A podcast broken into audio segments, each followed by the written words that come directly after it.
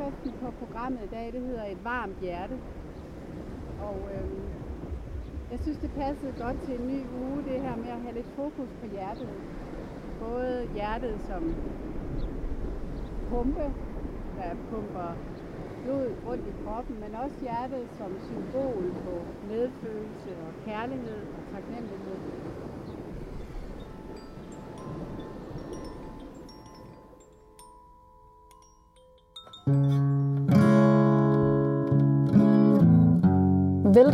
Sjælesund podcast. En podcast om yoga, kost, krop og sind. Mit navn er Sofie, og jeg er din vært. Hvis du vil vide mere om mig, kan du besøge min hjemmeside sjælesund.dk. Tak fordi du lytter med. Jamen Annette, lad os starte.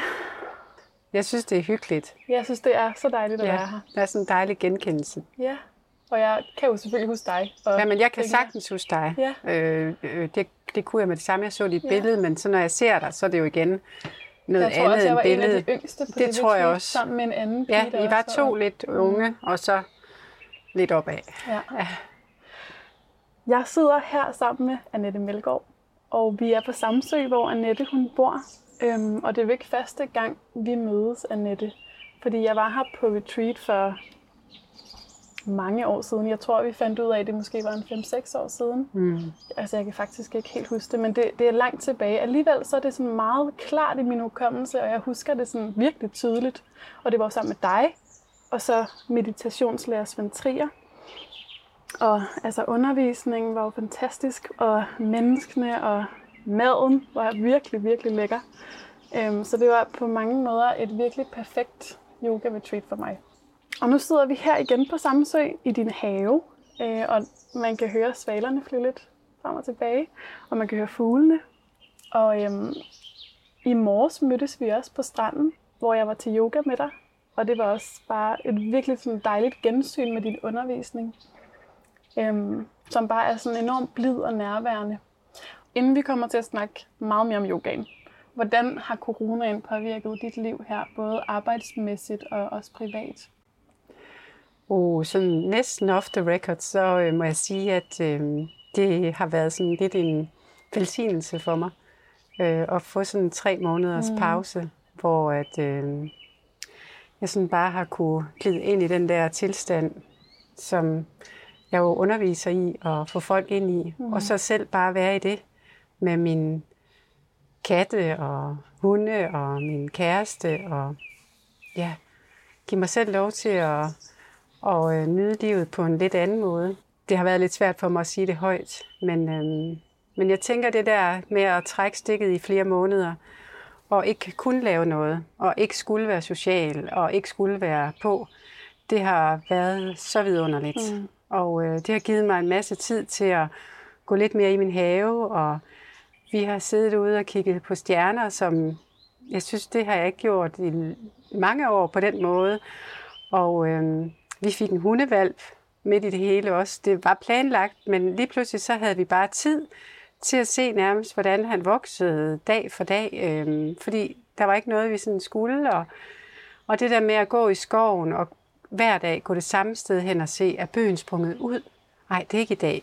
Nej, det var heller ikke næste dag. Og sådan, det, det har gjort et eller andet enormt godt øh, for mig og for os.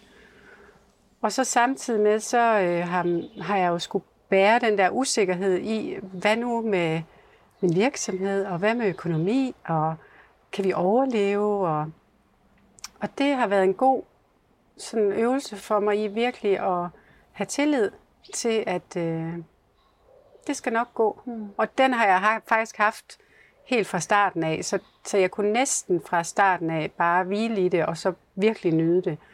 Så, og vi bor jo det her vidunderlige sted, hvor foråret virkelig sådan viser sig, fordi vi bor midt i skoven. Ja.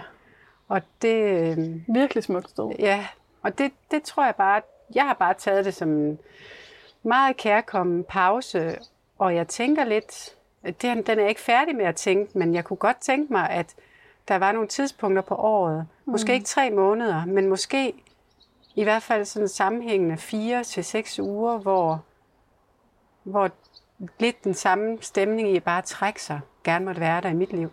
Det kunne man godt lige indføre. Ja. Sådan ovenfra. Sådan, ja.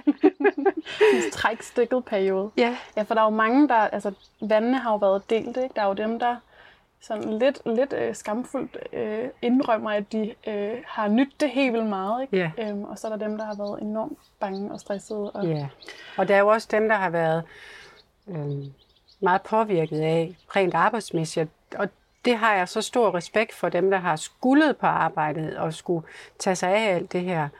Fordi jeg har jo været således, at jeg har ikke skuldet noget. Øh, så derfor så, så selvfølgelig kan jeg også godt sætte mig ind i det der med, at, at kan jeg godt tillade mig bare at, at nyde det her. Mm. Så jeg holdt det lidt for mig selv, men samtidig med, så, så, så kan jeg mærke, at det har gjort noget godt, og det har også gjort noget godt for min undervisning efterfølgende, at jeg har haft den her pause. ja.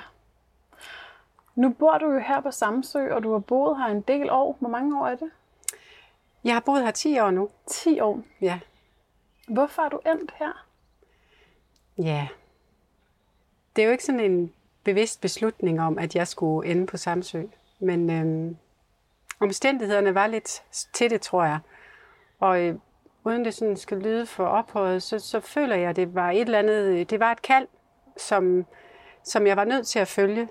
Og øh, det fulgte jeg. Øh, og det egentlig så kom det kald på et meditationsretreat i Indien for, ja, for mere end 10 år siden. Det er nok 12, 10, 11 år siden, ja.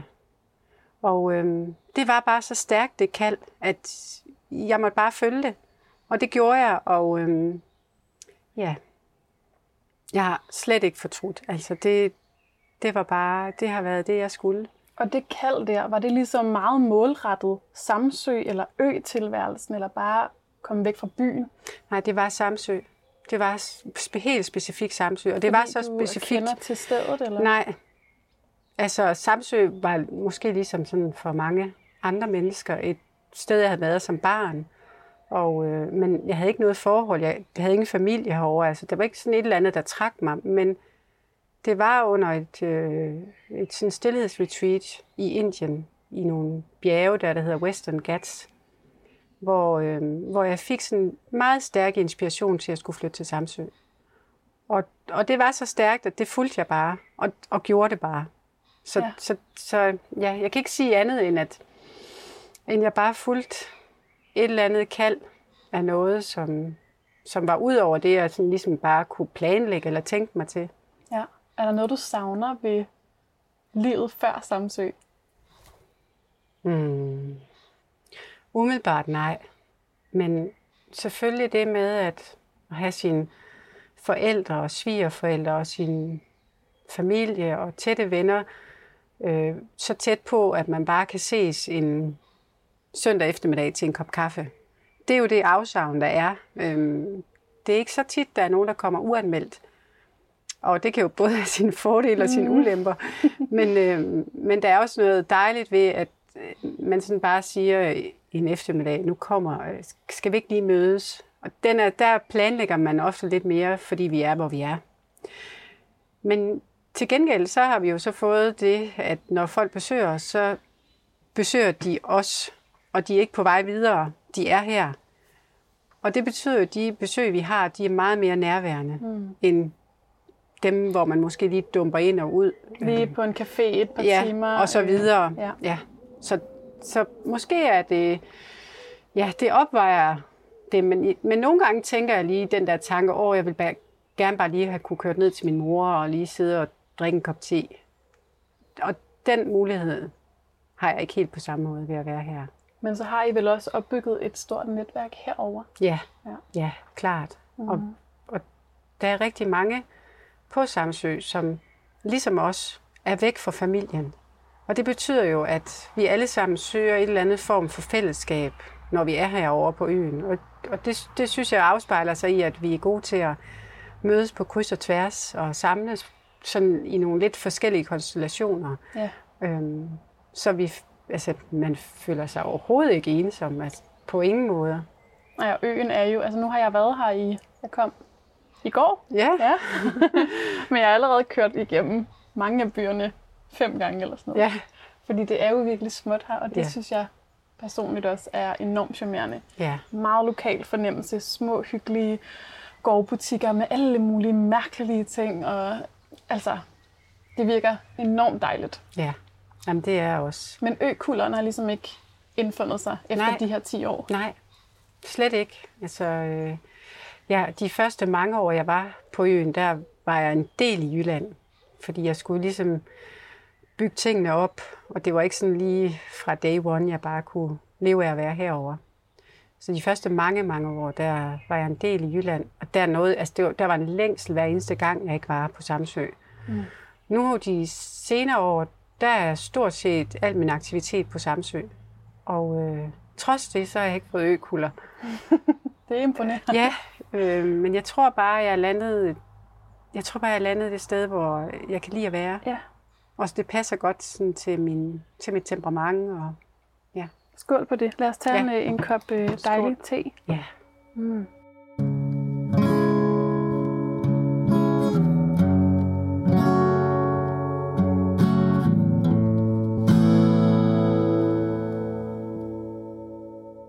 Jeg kendte dig faktisk ikke før retreatet, Annette. Øhm, det var meget tilfældigt, at det lige blev det retreat. Det er jeg meget glad for, det blev. Men jeg ved jo, efter at have læst lidt om dig inden vores møde i dag, at du jo ikke hele dit arbejdsliv har beskæftiget dig med yogaen. Øhm, du kommer faktisk fra en ret anden baggrund i modebranchen. Vil du ikke sige lidt om dit liv, inden du mødte yogaen? Jo. Altså, jeg er, jeg er uddannet på en skole i Herning, der hedder Tekocenteret. Og jeg er uddannet tekstilindkøber. Og det, øh, det arbejde var sådan et, et arbejde, jeg valgte, fordi jeg var i huset, da jeg var ganske ung. Og, og faren i huset, han var, han var tekstilindkøber, og, og den, det der, han var ude at rejse, og han kom hjem fra Østen. Og der var et eller andet ved det, der trak mig, og det var så det, jeg valgte. Og øh, fik arbejde i tekstilbranchen som indkøber, og startede meget hurtigt med at rejse, også til Østen. Og en, et af de steder var blandt andet Indien. Og, øhm, og det var jo, kan man sige, et liv, hvor ja, man står op om morgenen og tager på arbejde og har masser af deadlines og masser af ting, der skal nås og kommer hjem. Og, og øh, tempoet var højt. Jeg rejste meget, øh, så der var ikke så meget tid til fordybelse. Det var sådan, der var meget tempo på, men der var også en længsel i det. Det var der næsten fra starten af hos mig. En længsel efter, efter noget andet. Og det andet, det andet jeg ikke, hvad var. Men jeg nød så meget at rejse til Indien. Det var ligesom om, det var mit andet hjem, når jeg sådan skulle på min forretningsrejse. Så var Indien det sted, hvor jeg bare elskede at være. Og øhm, jeg, synes, jeg, jeg synes, det var meget nemt at skabe relationer til leverandører og samarbejdspartnere. Derude meget, meget nemmere for mig end for eksempel i Kina. Det havde jeg meget svært ved derude. Men øh, der var et eller andet der, og, øh, og det, det tror jeg, det voksede lige så stille inde i mig. Jeg var meget nysgerrig på, øh, på, på hvad, hvad, hvad det var. Og så, øh, mens jeg arbejdede i tekstilbranchen, så, så begyndte jeg at gå til yoga ved en yogalærer i Herning. Og øh, jeg forstod det ikke rigtigt. For mig der var det meget sådan stræk, og øh, jeg var meget stiv, fordi jeg, jeg havde ikke sådan plejet den del af mig selv så meget. Så, øh, så det var ikke, fordi det var sådan en nydelse for mig til at starte med. Men jeg kunne godt mærke, at der var et eller andet i det, som gjorde mig godt. Det er bare så sjovt, det der med, det er det, som mange siger, ikke? At hmm, jeg prøver yoga, kan ikke helt finde Nej. ud af, hvad det er, men der er noget. Ja. ja. Ja, og det er noget, det, det, det, det viser sig ikke for mig. Øhm, men så sker der det, i, mens jeg er i tekstilbranchen, og der har jeg været der en del år efterhånden.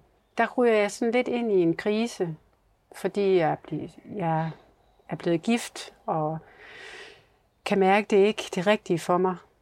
Og øh, i forbindelse med den krise, der, øh, der kommer der en, der, der er der en drøm, eller en nat, hvor min far viser sig for mig. Øh, min far han døde meget tidligt, da jeg var ni år gammel, men han viser sig for mig en nat, og, og han, han gør det meget tydeligt for mig, at jeg skal til Indien, men ikke på forretningsrejse. Jeg skal tage dig ned med, med et andet formål. Og det, det, det bliver jeg meget i tvivl om, hvad det er, altså hvad det, hvad det betyder.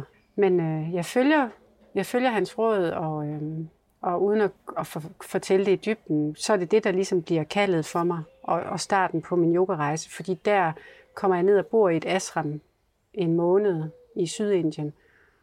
Og under det ophold, der finder jeg ud af, at jamen, det er jo det her. Det er jo det her, jeg skal.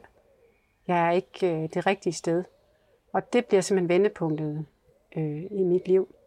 Så man kan godt sige, at, at selvom jeg ligesom skulle væk fra tekstilbranchen, så bliver det alligevel døren ind, fordi det bliver rejserne til Indien, der faktisk hjælper mig til at komme til et ashram og få åbnet dørene ind og til, til at mærke, det, det er denne her vej, jeg skal. Og så dropper du simpelthen din karriere i tekstilbranchen? Ja, ja. Da jeg kommer hjem fra det ophold, der, der er jeg meget klarseende, og jeg ved præcis, hvad jeg skal. Men det er også, det, det, den er jo også svær, ikke? fordi på den ene side, så står jeg med et enormt godt job på den ene hånd, med en god løn og meget sikkerhed, og på den anden side, så står jeg med noget, jeg aner ikke, hvad er. Andet end jeg har fået nogle, noget, et glimt af noget, som, som jeg kan mærke helt dybt inde, det er det. Og var det et svært valg? Umiddelbart nej. Men, men at, og alligevel ja. Fordi jeg siger mit job op, der hvor jeg er, kommer til en ny tekstilvirksomhed, fordi jeg tror, at det måske, det at jeg laver et skift, måske kan gøre, at jeg så kan begynde at dyrke begge dele. Men der går lidt tid, der finder jeg ud af, at jeg bliver nødt til, jeg bliver simpelthen nødt til at slippe tekstilbranchen helt. Fordi jeg har ligesom fået for, jeg har fået for stort et ansvar til, at jeg kan, kan være, hvis man kan sige, tilfreds med, at, eller må overgive mig til, at jeg skal arbejde mindre og ikke rejse. Det, det kræver simpelthen noget fordybelse. Det kræver et større skift. Jeg kan, jeg kan simpelthen mærke, at jeg kan ikke begge dele. Så på en måde, så var det jo ikke svært, men, men hvis jeg lige sådan skal kalde mig tilbage, fordi det her, det er jo så 15 år siden. Mm. Hvis jeg skal kalde mig tilbage til det, så kan jeg jo også godt mærke, at det var jo også fyldt med noget usikkerhed om økonomi, fordi jeg havde et hus og var blevet skilt. Jeg skulle selv ligesom sørge for at tjene mine egne penge, så der var også noget med, at jeg kunne ikke bare slippe alting. Men alligevel var jeg så, altså, jeg var så sikker på, at det, jeg havde mærket, var rigtigt, at, at der var ingen tvivl altså i min skridt på rejsen. Det var der ikke. Men selvfølgelig var det ikke sådan, at jeg bare skibede det hele fra den ene dag til den anden. Det var lige en proces, hvor jeg lige prøvede noget af og kunne se, nej, jeg bliver nødt til at, bliver nødt til at slippe det. Og, og hvorfor egentlig kunne de her to veje ikke møde hinanden? Så for mig der, øhm, der krævede det, der krævede det simpelthen, at jeg fik noget tid frigivet. Noget fri, tid frigivet til at gå gå ind i den her nye verden. Og jeg kan huske, at jeg på et tidspunkt sådan skulle, skulle forklare min mor det. Og jeg kan huske, at jeg siger til hende, det føles som om, jeg er ved at lære verden på ny at kende. Og sådan føltes det for mig. Og der kunne jeg mærke, at jeg kunne simpelthen ikke stå i det gamle øh, job med med alle de, sådan, øh, de kasketter, jeg nu havde fået der, og så samtidig bevæge mig ind i noget, som var så nyt for mig, og som krævede en så stor overgivelse, det, øh, det hang bare ikke sammen for mig. Nej. Og dermed ikke sagt, at yoga og tekstilbranchen ikke kan gå hånd i hånd. Det, det tænker jeg for mange mennesker, det sagtens kan. Hvordan? Øhm, jeg tænker jo, at der hvor jeg er i dag, der er det jo ikke enten eller det er jo ikke sådan, at enten så lever man et liv, hvor man er i kontakt med, med noget, som er større, øh, eller også så gør man ikke. For mig der er det, at hvis man kan være i kontakt med den her, det som man kunne kalde Gud, eller livskraften, for mig der er det ikke så vigtigt med ordene, der bliver valgt. Det er mere det, det er.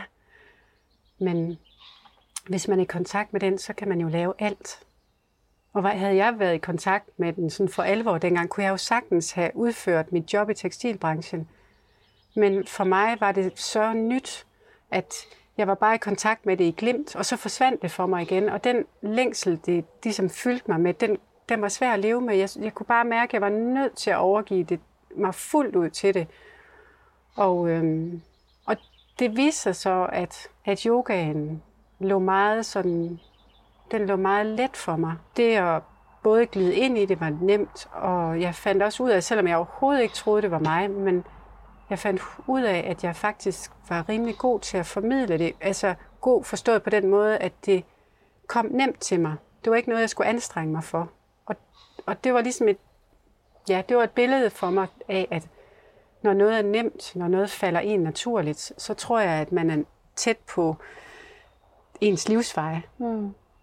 Og det var følelsen for mig, at jeg var landet i et, et sted, hvor det behøver ikke at være en kamp. Man behøver ikke at kæmpe for at leve. Det kan faktisk godt bare være en leg eller et flow. Og det var lidt mere en kamp, når du var i, ja, i den anden verden. helt sikkert. Men det kunne jeg jo ikke se der. Det skulle jeg jo ligesom på afstand for at kunne se, at jeg, jeg havde jo brugt kræfter, og der var heller ingen tvivl om, at jeg var stresset. Men det er svært, når man er i det, og, og jeg, synes, jeg synes jo også selv, at, at det, det kunne jeg også godt finde ud af. Og øh, jeg tror også, jeg var, jeg tror, jeg var god til det. Men det er jo ikke altid at være god til noget, at det så egentlig er det, hvor der er flow i hjertet.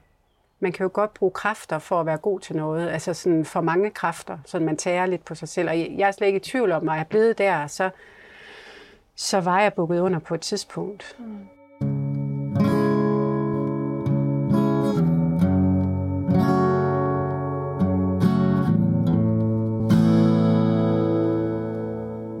Du siger med, at yoga måske for mange starter med at være stræk og noget meget fysisk, og så til at overgå til det her lidt større. Kan du sætte lidt ord på, hvorfor du mener ligesom, at, at yoga kan bringe os tættere på den her, ja, vi kan kalde det alt muligt. Nu sagde du selv livskraft, men kunne endda sige Gud, hvad det så end er for nogen.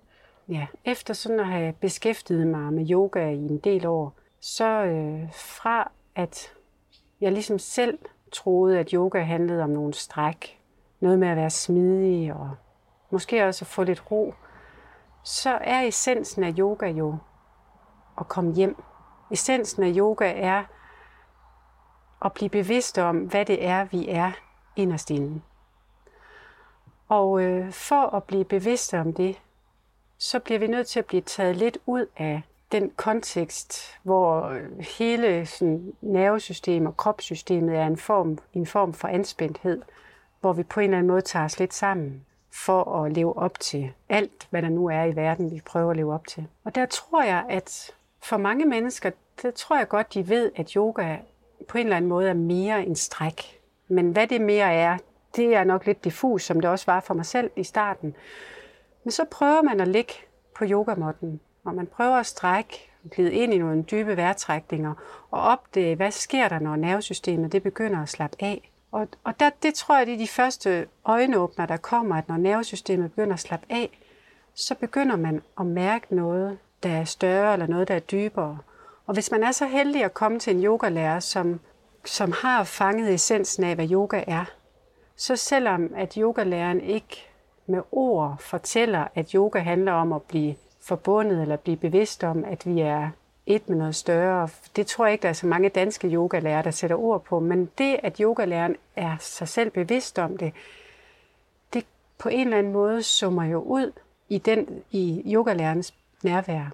Så er man så heldig at lande på yogamotten med en, som på en eller anden måde har lidt fat i noget, så kan det ikke undgås, at man bliver lidt ramt af den bølge, hvis man kan sige det og det tror jeg er det, som nogle mennesker oplever. Hov, hvad var det? Og et eller andet sted, øhm, så tror jeg, vi alle sammen, uanset om vi er bevidste om det eller ej, så tror jeg, det er det, vi et eller andet sted længes efter. Vi længes efter at komme hjem til det sted. Og det er derfor, tror jeg, at, at yoga ligesom bliver ved med at vokse og bliver ved med at folde sig ud og bliver ved med at være, hvis man først har smagt på den her nektar, eller den sødme, eller hvad vi skal kalde det, så, så vil det altid blive noget, man, man vil ønske at komme tilbage til. Vender hjem til, ja. ja. ja.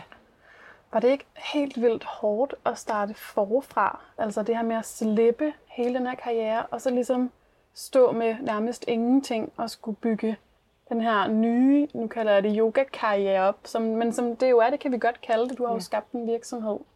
På nogle punkter, så tror jeg, så tror jeg jo, det var hårdt. Og på andre måder, så var det overhovedet ikke hårdt. Det, der var hårdt, det var jo, når jeg ligesom blev lidt fanget i, at nu har jeg taget uddannelse inden for tekstil, og jeg har arbejdet mig op, og jeg har, jeg har tjent de og de penge, og jeg har bygget det her op. Alt det, det lagde jeg bare ligesom frem, og ligesom noget tøj, man tager af, og så ligger det der, og det skal ikke bruges mere. Og så stod jeg sådan ligesom nøgen igen, og, og ligesom skulle starte forfra. Og, og når det blev hårdt, så var det jo fordi, jeg gik tilbage og ville sådan lige prøve at smage lidt på de gamle klæder. Og det var hårdt. Men hvis jeg, hvis jeg bare ligesom var i den her nye verden, hvor jeg synes, jeg fik enormt meget medvind, så var det jo ikke hårdt. Så var det jo bare at danse med livet på en eller anden måde. Øhm, og, og jeg har haft lange perioder, hvor jeg har haft penge i min pung, og det var ikke ret mange penge. Og vide, de her penge, de skal række til hele ugen. Og så kan det godt være, de sidste par dage i den her uge, der spiser jeg lidt mindre, og så er der en ny portion til næste uge. Fordi jeg, vidderligt, jeg havde vidderligt ikke nogen penge. Men det var som om, det var jo ikke det. Det var jo ikke det, der ligesom var det, der trak mig. Om, det, var, det var flået i det. Og så tilliden til, at, øh, at hvis der skal penge til, så skal de nok komme. Og, og det har jo vist sig, at når, man, når jeg har tur overgive mig til, at jamen det her det er rigtigt, det føles rigtigt i hjertet, og der er flow i det, og det åbner sig, så, så begyndte det også ligesom at være penge, der voksede med. Så jeg tror også, det, det har handlet lidt om, at hvis jeg har kæmpet og været lidt i kamp med livet, hvad, hvis man kan sige det sådan, og ville noget andet end livet ville af mig, så var det hårdt. Men når jeg bare gled med, så var det jo så var det ikke hårdt. Og det, det tror jeg, det har lært mig, at, øh, at gå med strømmen, sige ja til det, i stedet for sådan at vende tilbage til, hvordan var det nu, det var. Fordi det tror jeg er noget af det, som kunne have spændt ben for mig, hvis jeg havde holdt fast i det gamle. Så havde jeg ikke, så havde jeg ikke fået øh, løftet til at bevæge mig hen imod det nye. Det er jo i virkeligheden også sindssygt meget mod, det kræver, ikke? Og Ja, på en eller anden måde vinke farvel til økonomisk sikkerhed og ja. tryghed i et job og Ja. så videre. Ja, men det er jo, ja, det er jo de der tryghedsbobler. Fordi, hvad er det for noget, vi forbinder med, med tryghed? Er det, er det en god økonomi? Er det tryghed? Er det fordi, det har vi hørt vores forældre eller omverdenen sige, hvis du har en god økonomi, så har du tryghed og sikkerhed? Eller er det frihed, så er det en tryghedsboble. Men jeg har, på de senere år, der har jeg sådan virkelig erfaret og lært, at bobler brister altid, uanset hvad. Hvis jeg kan finde en form for enhedsgrund, som ligger ud over det at have en eller anden boble af tryghed, der hedder økonomi eller parforhold eller noget, så er jeg jo tryg og sikker, uanset om der er penge på kontoen eller om der ikke er. Så, så, alt, så er det jo bare bobler, vi bygger op for at føle os sikre. Og nu har du sagt øh, det her ord flow et par gange. Ja, Ja, og det er også noget, der betyder noget for dig. ja. Noget med at være i flow, som er jo sådan et lidt moderne begreb. Kan du sige lidt om det i forhold til dit liv? Er det noget, du mærker, hvis du ligesom føler dig i den her flow-tilstand, at så er det, så er det godt at gå videre? Ja, flow er for mig der, hvor noget er let, hvor noget er, er sådan fyldt med glæde og sødme og lys. Det er ligesom der, hvor, hvor jeg kan mærke, der er hjertet åbent. Der er der ligesom en strømning eller sådan en stille glæde, der bare strømmer i det. Og det har nok også været min, lidt min ledetråd at mærke efter, hvornår er der flow, mm. hvornår, hvornår er der den her fornemmelse af, at noget står åbent, og hvornår er der ikke. Og, og prøve at gå med flowet. Og når der så er, ikke er flow, så prøver jeg at have tillid til, jamen, det kommer igen.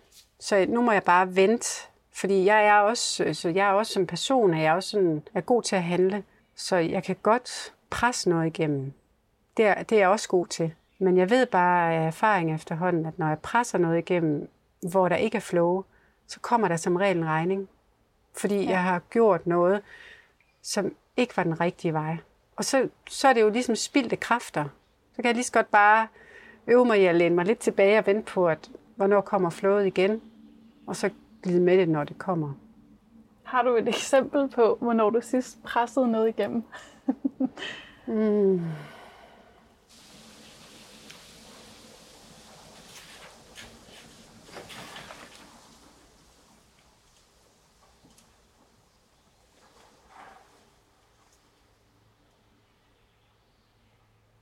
Er det ikke fantastisk? Jeg kan ikke komme på noget lige nu. Det, det, må, jo, det, jo, det, må jo, det dejligt. Det må jo betyde, at øh, jeg har lært lidt.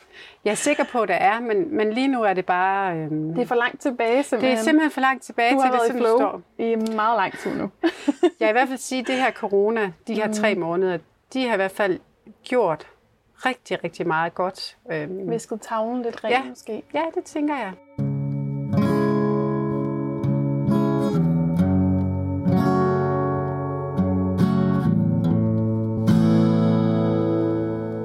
Men jeg kommer jo til at presse. Det er jo ikke sådan, at jeg bare er i flow hele tiden. Jeg kommer til at presse. Så i Ja, nej, det, det, det kommer jeg til. Og det kan jo også bare være de helt små ting, hvor jeg kommer til at presse en, en aftale igennem, som, hvor jeg kan mærke, at jeg har faktisk ikke lyst eller kræfterne til det, men jeg gør det lidt, fordi jeg føler mig forpligtet. Mm. Det kan være sådan en lille ting, eller det kan være, det kan faktisk også være noget, som hvis jeg har en aftale om, at nu skal jeg spise på et bestemt tidspunkt, og så spiser der, og jeg er egentlig ikke sulten, men gør det, og det, det giver også en eller anden tunghed.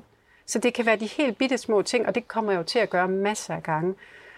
Men de lidt større linjer, sådan, der, der er jeg blevet lidt bedre til at vente, og, og sådan virkelig at mærke efter, hvornår er det tid til at handle, og hvornår er det tid til at bare være. Når er det tid til at flytte til Samsø, for ja. eksempel. Ja.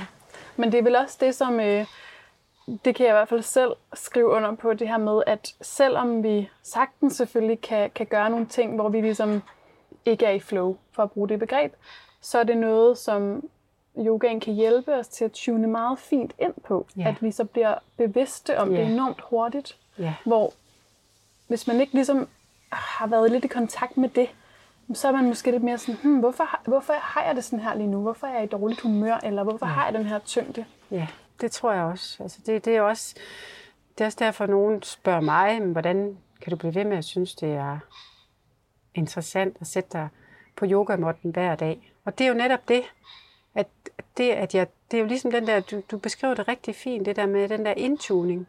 Jeg tuner mig ind på det hver morgen. Og så er det som om, så opdager jeg jo i den indtuning, om jeg har været ude af kontakt. Det opdager jeg ikke, hvis jeg ikke tuner ind, fordi så er jeg bare ude af kontakt. Og, så er jeg, og når jeg er ude af kontakt, så er det jo, at livet på en eller anden måde bliver bumlet, og øh, der kommer udfordringer. Man kan ikke helt forstå, hvad. Så for mig er det simpelthen en måde sådan hele tiden lige at, hvor er du egentlig henne lige nu? Finde hjem. ja, lige ja. præcis at finde hjem mm. hver dag. Og som jeg sagde i starten, din undervisning er jo enormt, øh, jeg oplever den som enormt nærværende og, øh, og blid. Det skal du virkelig have ros for. Øhm, tak. Men jeg kunne godt tænke mig at vide, om du altid har undervist sådan, eller om dit, din tilgang til yoga har ændret sig, siden du mødte den og til nu. Altså, min tilgang til yoga, mens jeg selv har undervist, den har ikke ændret sig som udgangspunkt. Fordi for mig har, har øh, yogaen altid været forbundet med at skulle finde hjem. Både hos mig, og, og jeg ved, hvis jeg er hjemme, så er det jo også det, jeg hjælper andre med. Men det, som nok har ændret sig lidt, det er min måde at formidle det på. Fordi i starten, hvor man kan sige, det er jo lidt som et sprog, du skal lære. Og hvordan kan jeg tale et hjertesprog, som kan høres således at det vækker kan man sige, en eller anden form for genklang hos modtageren. Og øh, det, det er noget af det, som jeg selv er meget optaget af. Det er det der med, hvad er det så for nogle ord, jeg kan putte ind i min undervisning, som gør, at hjertet hører det. Jeg synes, der er utrolig stor forskel på at sige det her det er sådan helt banalt, men at sige spænd af i ballerne, eller at sige slip ballerne, eller bløde baller, eller sænk skuldrene, eller blødhed til skuldrene. For mig der er der, der er den der lille nuanceforskel i ord. Det er noget af det, jeg er ret optaget af, for at få, få mit budskab så, hvad man siger, så rent som muligt. Så jeg tror, det, det, det har nok ændret sig lidt undervejs, fordi jeg er optaget af det. Mm. Og så bliver jeg jo også inspireret af og formet af alle de mennesker, som jeg møder. Både nogen, som jeg bevidst opsøger, fordi jeg gerne vil inspireres, og nogen, som jeg arbejder sammen med, og hører og mærker, og nogen, jeg lever sammen med, og nogen, jeg møder tilfældigt. Det, det er jo også med til på en eller anden måde at forme mig, så, så det gør, at min undervisning også tager lidt form af de mennesker, jeg er i kontakt med. Det kan jeg tydeligt mærke, at der, hvor jeg er, det på en eller anden måde også glider med. Og så, øhm, så har jeg lagt mærke til, at de mennesker, jeg underviser, de er også med til at forme mit sprog. Og nogle gange kommer der noget ud, som jeg, som jeg ikke har sagt før. Og der, så ved jeg, at en eller anden i rummet har en eller anden klang eller tuning eller noget, som jeg har været inde og smage på, og så er det kommet igennem mig. Og det synes jeg, det, det er sådan noget, jeg synes, der er virkelig er spændende. Og det er jo, når jeg møder, øh, når man, bliver, når man møder hinanden i hjertet, mm. så kommer der jo en eller anden form for resonans, hvor noget øh, spiller, noget musik kommer, som man tænker, hvor kom det fra? Og det er jo ikke, det er meget sjældent, jeg ved, hvis der, jeg underviser 10 eller 15 eller 20, så ved jeg jo ikke, hvem det var, eller om det var flere. Men jeg kan bare mærke, at i lige denne her forsamling, der skete et eller andet.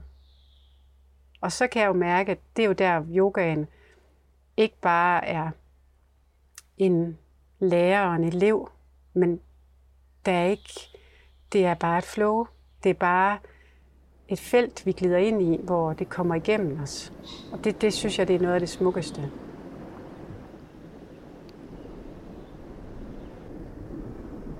Det der, der måske flytte for lige at lirke og løsne lidt på bagsiden af dit bryst. Så løfter du hænderne op mod himlen og sender længde igennem kroppens sider. Blødgør lidt i skuldrene slipper med fingrene og danser i vinden. Blødgør håndled og skuldre og albuer.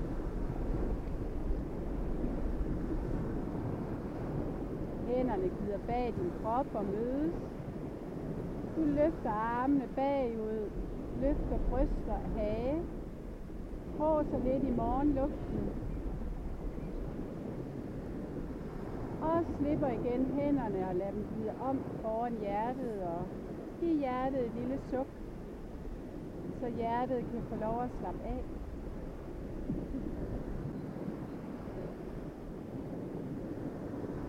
Tag en indånding og lad hænderne række op mod himlen. Svej din ryg. Ånd ud og sænk dine hænder. Krum din ryg.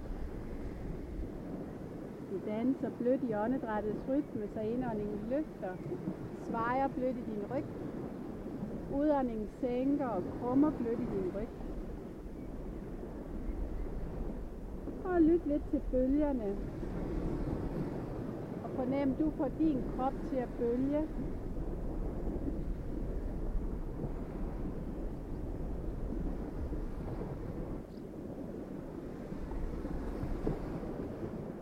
der er jo flere ord, som jeg sådan genkender, både i din undervisning og øh, i dine tilbud.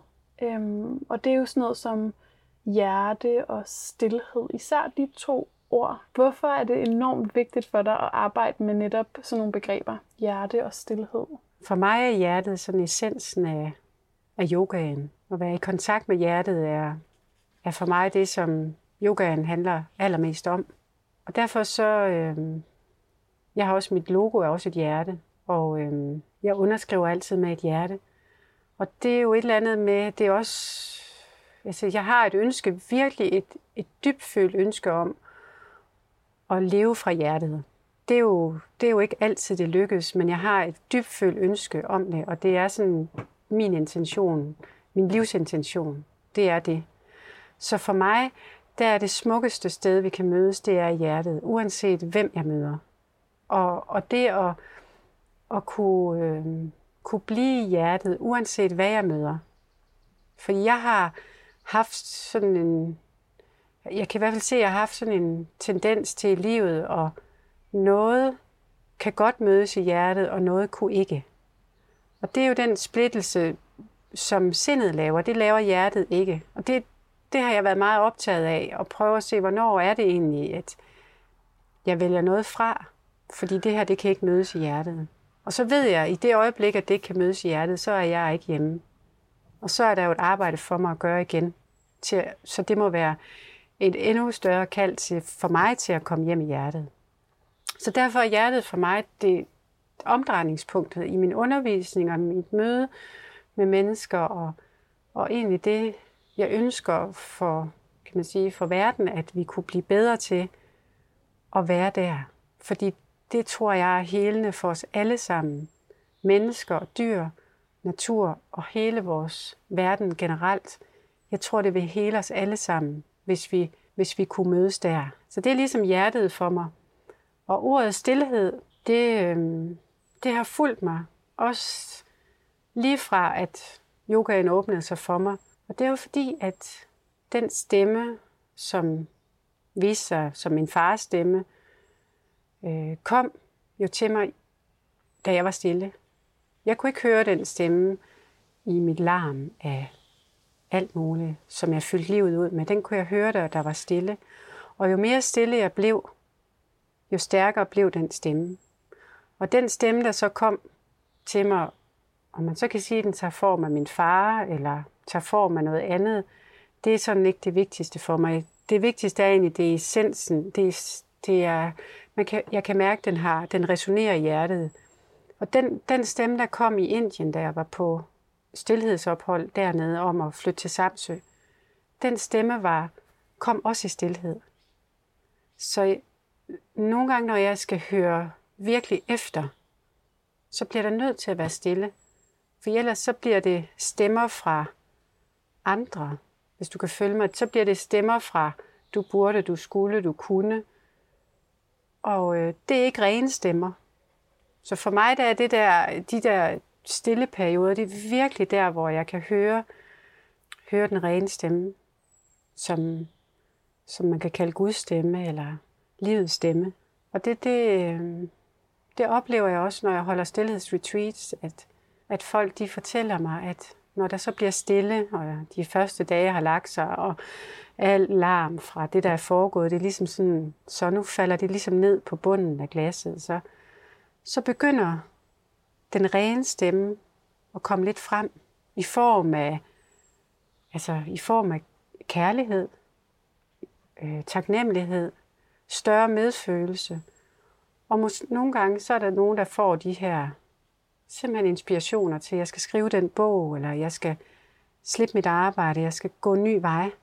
Det, det tror jeg, at jeg tror, der skal noget stillhed til, for at vi kan, vi kan høre den stemme. Og stillhed, som jo er det her fravær af lyd, øhm, som helt lavpraktisk, det får du jo virkelig her. Øhm, både det, men jeg kan jo også mærke, at du får altså fraværet af, af støj, mental støj. Ikke? Jo. Så det er, vel, det er vel ret todelt, at vi skal have begge dele. Ja, altså der er jo naturens stillhed, og det er jo ikke fordi, at der ikke er lyde her, men det er jo lyde, som er besjælet. Og det er lyde, der kalder, kan man sige, det besjælet frem i mig. Så det er jo noget, hvor det på en eller anden måde løfter hinanden. Fordi stillhed for mig er ikke bare, at der skal være stille, som i, nu skal der være musestille i et rum. Fordi et rum, hvor der bare var stille, jeg er i tvivl om, det vil inspirere mig som sådan. Men stillhed er jo der, hvor du kommer i kontakt med livet, altså hører livet, sanser livet, som jo hele tiden summer, men som vi jo ofte tapper ud af, når vi glider ind i i verdens larm, hvis man kan sige det sådan. Det er måske rimelig indløsende, men, men hvorfor kan vi ikke øh, forene os med øh, bilstøj, når vi godt kan forene os med for eksempel en, den her meget støjende lyd fra havet, der bruser for eksempel? Jeg tænker jo, at kan man sige, måske kunne man godt være et sted, hvor man kunne bruge øh, bilarm som lyde, der kunne ramme en. Jeg er meget i tvivl om det, om, det nogensinde, om jeg nogensinde selv vil komme der.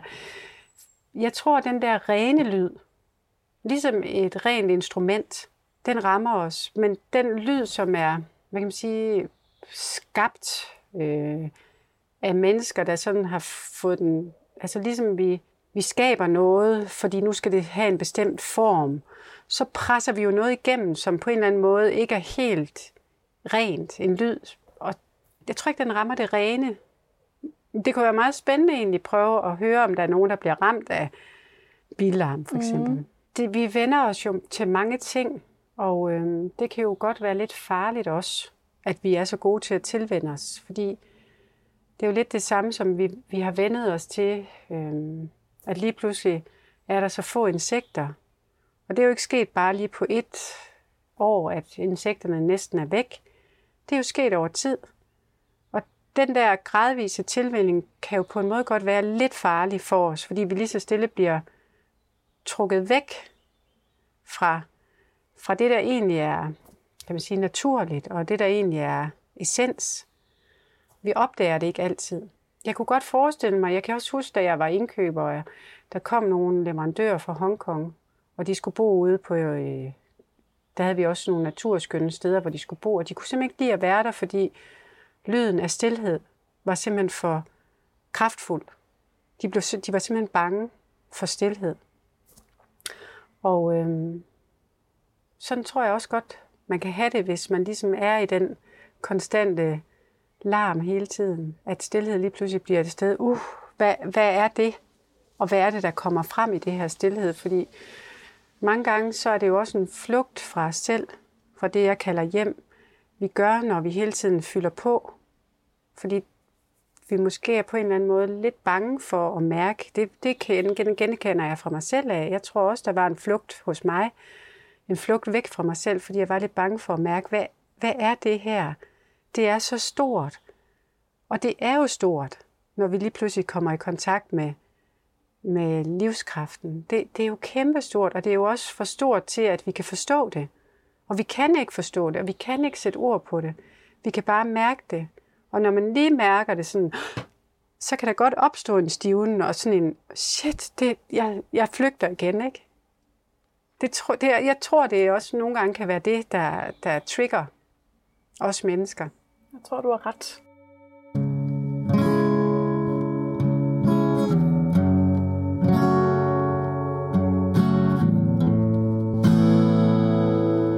Skal jo desværre til at afslutte, Annette. Det har været en, øh, en kæmpe fornøjelse at, øh, at møde dig igen. Og øh, jeg tror også, vi mødes i morgen tidlig på stranden. jeg tror ikke, jeg det kan håber jeg. Øhm, hvad er det bedste ved at, at være her og være her med yogaen? Og give den videre her på Samsø? Hmm. Det at få lov til at leve sin, sin livspassion, hvis man kan sige det sådan, det er jo i sig selv en gave at stå op hver morgen og føle, at ens arbejde er ens allerstørste glæde. Det, det er noget af den, altså det er jo en taknemmelighedsgave, som er kæmpestor. Og øhm, det at få lov til at, og så dele det med andre, og dele det, og så mærke, at den deling gør noget. Ikke for den, kun for den anden, men også for mig. Ligesom vores øh, samtale i dag, gør noget for mig, og gør noget for dig, og, og løfter os. Og jeg ved, jeg tager fra vores møde opløftet, ligesom jeg tager fra yogaen på stranden i morges opløftet.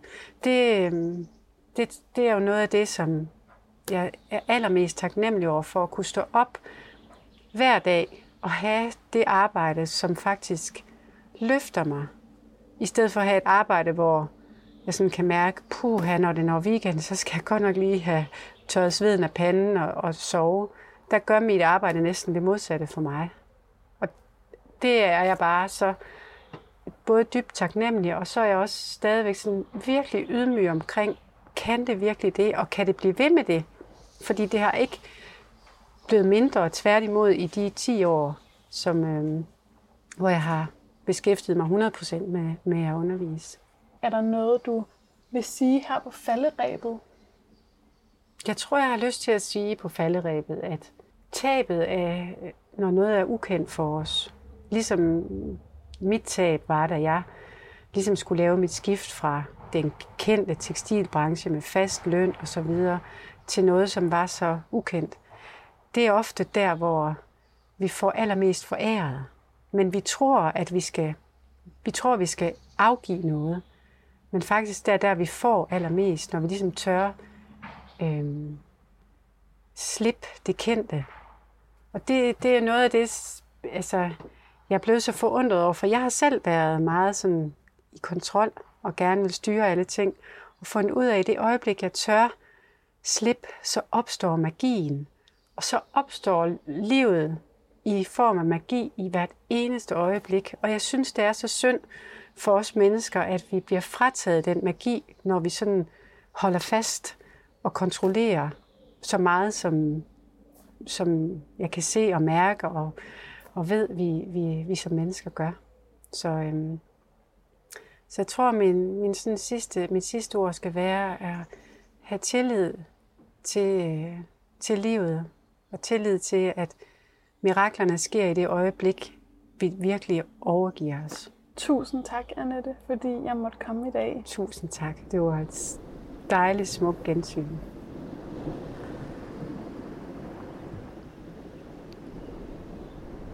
Indåndingen, træk hænderne sammen, løft bryst og ansigt. Og lad udåndingen, træk hænderne foran hjertet.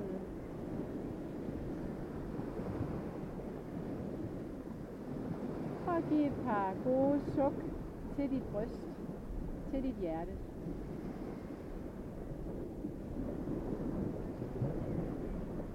Og bare sidde og lytte lidt til hjertet. Det kan være, at dit hjerte er helt stille. Og det kan også være, at hjertet har et lille budskab til dig, som du kan tage med dig i dag.